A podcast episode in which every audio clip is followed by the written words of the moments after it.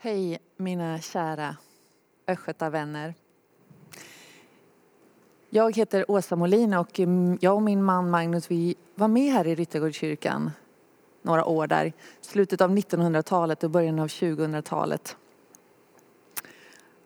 Och just nu så föreställer jag mig ansikten av er som vi lärde känna här i församlingen då. Det är därför jag ler, därför att jag tänker på all den värme som ni visade oss.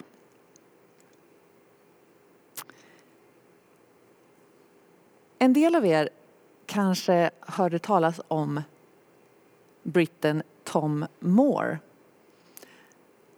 99-åringen som gick runt sitt hus 100 gånger med sin rullator. Och jag försökte föreställa mig hur Tom sitter hemma en kväll och får den här idén. Han är 99 år. Det är april. Coronaviruset har börjat spridas. Storbritannien stänger ner. Ja, vad ska en 99-årig man göra? Jag fyller ju nio, jag fyller 100 år om en månad. Tänk om jag skulle gå 100 varv runt mitt hus med min rullator och samla in tusen pund till NOS, det brittiska hälsovårdssystemet. Ja, sagt och gjort. Han eh, tog sin rullator och gick ett par varv varje dag. Och så fick den här lokala tidningen nys om det här. De kom dit och intervjuade honom. Och då sa han, ja, en liten person som jag kommer inte ha någon stor inverkan. Han hade fel. Donationerna öste in. Världens medier började skriva om den här lilla mannen som gick runt sitt hus. Och åldringar runt om i Storbritannien de följde hans exempel. Och de började gå upp och ner i trappor och vandra runt sina trädgårdar för att samla in pengar. Och när hans egen insamling stängde, när han fyllde 100 år, så hade Tom Moore samlat in 370 miljoner kronor. Från 53 länder. För några veckor sedan så meddelade ju hans familj att Tom hade fått corona och tyvärr avlidit. Till och med drottning Elisabeth hörde av sig och sa att det var en stor sorg för landet att han hade dött. Jag tänker på den där lilla mannen, en liten farbror han själv och kanske de runt omkring honom tänker ja, det viktigaste och största i livet är väl liksom över. Och så blir han en sån symbol, en igångsättare. För egentligen är inte berättelsen bara om en ensam hjälte utan det är en berättelse om alla de här människorna som kände ja, ja den där berättelsen vill jag vara med Jag vill ge pengar. Men vad beror det där på? Att så många människor hakar i och ville vara med. Dagens predikan handlar om hopp, om hopplöshet och om falskt hopp och sant hopp. Vi går till Romarbrevet. Paulus skriver till de kristna i Rom i kapitel 5, vers 2 till 5 kapitel 5, 2-5. Han, alltså Jesus, har gett oss tillträde till den nåd som vi nu lever i. Och vi är stolta över hoppet att få del av Guds härlighet. Mer än så. Vi är stolta över våra lidanden eftersom vi vet att lidandet skapar uthållighet. Uthålligheten fasthet och fastheten hopp. Och hoppet sviker oss inte. Ty Guds kärlek har ingjutits i våra hjärtan genom att han har gett oss den helige Anden. Varför skriver Paulus att han är stolt över lidandet? i allt lidande eller alla svårigheter så finns det ju ett mått av kamp. Att orka gå upp ur sängen, att orka göra frukost till sin familj fast man är trött eller sjuk. Att orka förlåta. Att orka tänka på andra än sig själv. Att orka hålla i. Och den där kampen tränar ju upp vår uthållighet. Och uthålligheten skapar fasthet. Jag tänker i den här tiden att vi verkligen får öva på och få syn på det. Ja, vi tränar upp våra muskler. Hoppets muskler, fasthetens muskler. Det kan låta som att hopp är någonting som vi själva producerar eller presterar. Men Paulus han är ju väldigt noga med att betona att det är Gud som ger hopp. Gud ger heller egentligen hopp i våra hjärtan som vatten. Hoppet kommer av att Gud häller sin egen kärlek in i oss. Vart någonstans? In i vårt innersta, in i vårt hjärta, det som styr oss. Och den som bestämmer vilka vi är, vår identitet. Och hoppet sviker oss inte. Ty Guds kärlek har ingjutits i våra hjärtan. Men, men vilket är det där hoppet som inte sviker oss? Därför att en del av det som vi kallar för hopp, både i kyrkan och utanför kyrkan, det visar sig ju när det väl gäller att det sviker oss, att det, det är ett falskt hopp eller att vi faktiskt inte riktigt kan lita på det. Den som hjälpt mig att få lite ord för det här det är Eugene Peterson, en amerikansk teolog som ganska nyss dog. Och hans familj berättade att de sista orden han sa innan han dog var Let's go.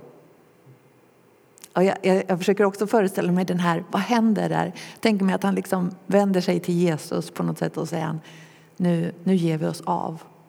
Let's go.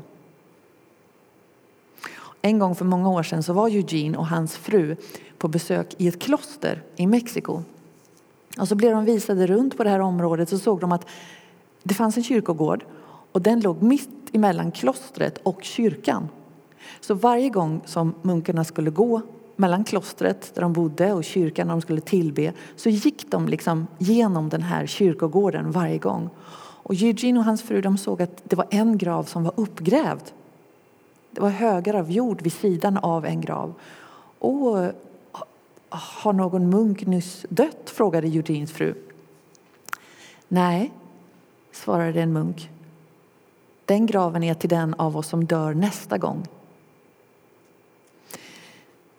Och när Eugene Peterson ska beskriva Guds hopp som inte sviker oss då blundar han inte för döden det är som att han skriver som att vi hela tiden går förbi den där uppgrävda graven. För han vet att det är bara där det finns gravar där det också finns uppståndelse.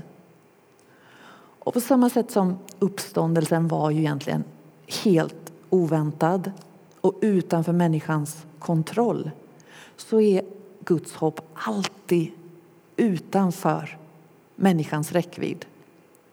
Guds sanna hopp det har ingenting med vår optimism att göra eller vår inställning för att Guds hopp är någonting som kommer att ske oavsett oss. Och Eugene hjälpte mig att få syn på att det här som vi kallar hopp ofta är en sammanblandning av mänskliga förhoppningar, det vi önskar och det som är Guds hopp. Jag säger inte att vi ska byta ut vårt språk.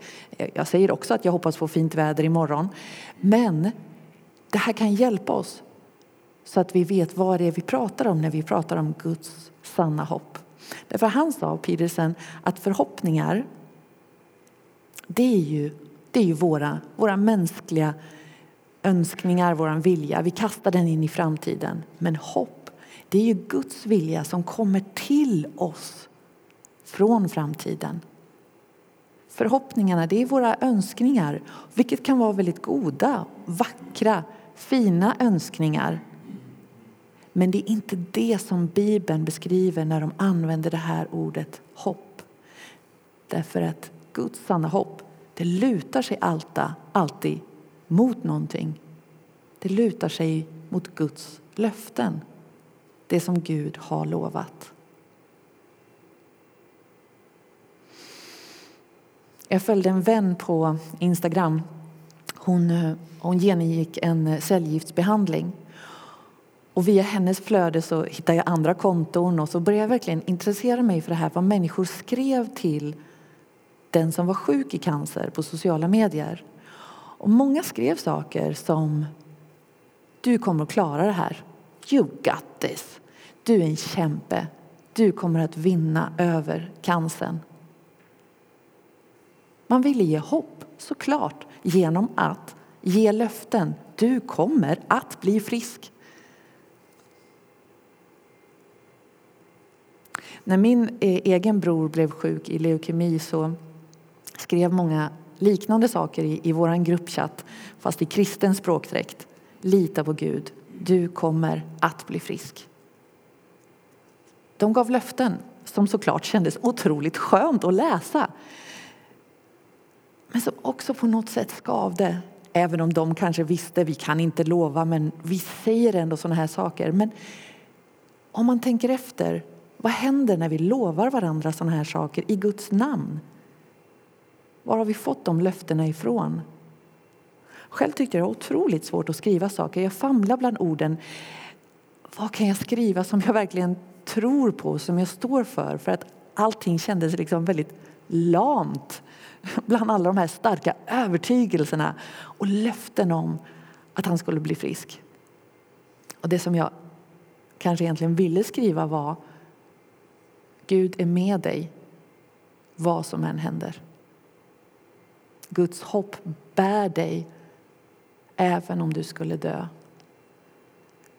Men det öppnar ju liksom upp alternativet att han faktiskt inte skulle överleva och det var så svårt för mig att säga. Och det fick mig att fundera väldigt mycket på vad vi säger till varandra i svåra situationer och vad vi ber när någon lider. Ofta kommer vi, och jag inkluderar mig själv, inte längre till en from variant av att det löser sig, det kommer säkert att gå bra. Men egentligen är inte det där riktigt hopp, det är våra förhoppningar. Det är inte riktigt Guds hopp. Och när vi ber så, så avslöjar det på ett sätt vår otro eller vårt krampaktiga grepp om livet, vår vilja till att, att ha kontroll och att styra, att det ska bli så som vi önskar. Men det är knepigt det där.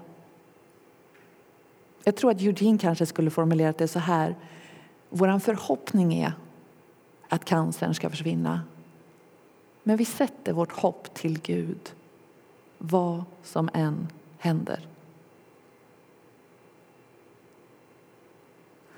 Guds hopp, det är närvaro. Guds hopp, det är hans egen kärlek som är ingjuten, uthälld i våra hjärtan genom den helige Ande. Hopp är löftet om en ny skapelse och det hoppet kommer aldrig någonsin att göra oss besvikna. Aldrig, aldrig någonsin. Guds hopp kan kännas abstrakt, det kan kännas långt bort. Okej, okay, ja, Gud du är med mig men det är fortfarande fruktansvärt jobbigt. Okej, okay, ja, okej, okay. en dag kommer allting bli återställt till det här paradisoriginalet men just nu så känns det som att gå runt i en öken.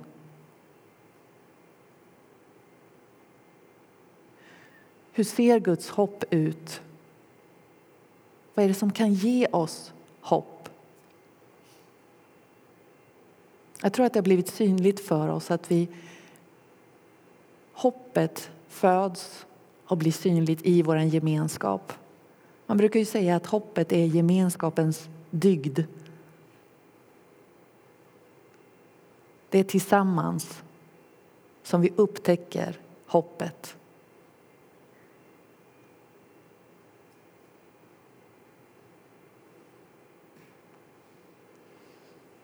Vi får syn på det genom att vi ser på varandra. En söndag så eh, sjöng vi i vår kyrka en av de sånger som vi sjunger allra, allra oftast. Jag vill ge dig, och Herre, min lovsång. Och sen precis när vi hade sjungit färdigt så ställde sig vår pastor Ellen upp. Och, och jag tror faktiskt hon fick idén i stunden. Och så sa hon så här. Skulle ni som är över 60 år, skulle ni vilja ställa er upp? Och vi andra sitter ner. Skulle ni vilja ställa er upp och sjunga den sista versen en gång till för alla oss andra? Och jag var inte alls beredd på det som skulle hända. Därför att när våran församlings bönetanter och bibelfarbröderna ställde sig upp och så stämde upp och sjöng starkt, men med sina knorriga röster. Och från hjärtat sjöng. Och om sången någon gång skulle tystna eller störas av oro och strid Herre, öppna på nytt mina ögon så att jag ser att hos dig är min frid. Jag kunde inte låta bli att, gråta. Och så tänkte, jag tittade mig runt omkring och tänkte om de här människorna, om de klarar det, ja, men då kanske jag också kan. Därför att jag såg uthålligheten hos dem, jag såg fastheten hos dem. Jag såg människor vars lidanden och svårigheter och kamp hade avslöjat de falska hoppen. Men det som fanns kvar, det som bar dem, det var sanna, Guds sanna hopp. Så sprider sig hoppet. Vi bär det tillsammans. Och när vi inte har något hopp, när vi inte kan känna det, då får vi lita på våra systrar och våra bröder. De får vara vårt vikarierande hopp. På samma sätt som vi som kristen som en kristen gemenskap, som församlingen, vi får vara vikarierande hopp i den här världen som känner så mycket hopplöshet. Och jag vet inte vad det beror på att så många hakar på och ville vara med och ge pengar till 99-åring som gick runt huset med sin rullator. Och jag, men jag tror inte att det är någon slump att det är den här skröplige Tom och gamle Eugene och, och de här bönetanterna och farbröderna i min församling som dyker upp i mina tankar när jag ska predika om hopp. Därför att jag tror att det handlar om att vi letar efter människor som har gått före oss, som har varit uthålliga, som står fast, som fortsätter att gå med sina rullatorer och fortsätter att sjunga fast rösten knorrar och som inte krampaktigt håller fast vid livet utan har övat sig hela livet att ge upp sitt eget för att få av Gud och därför kan säga Let's go.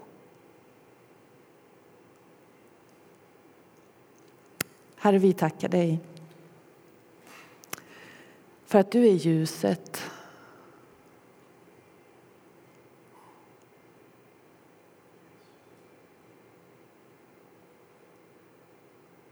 Du är källan till all godhet och kärlek. Och din egen kärlek har du hällt in i oss genom att du har gett oss den heliga Ande som ingenting kan ta ifrån oss. Inga lidanden, inga svårigheter, ingen pandemi. Ingenting kan ta din kärlek från oss din heliga Andes närvaro i våra hjärtan, i vår gemenskap, i våra liv.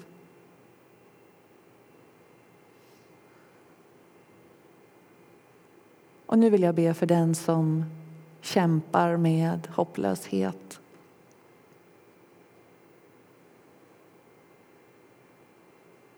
Herre, tack för att du är där, för att du talar liv och uppmuntran och du berättar om dina löften, att du kommer att vara nära. Att du är med oss varje dag.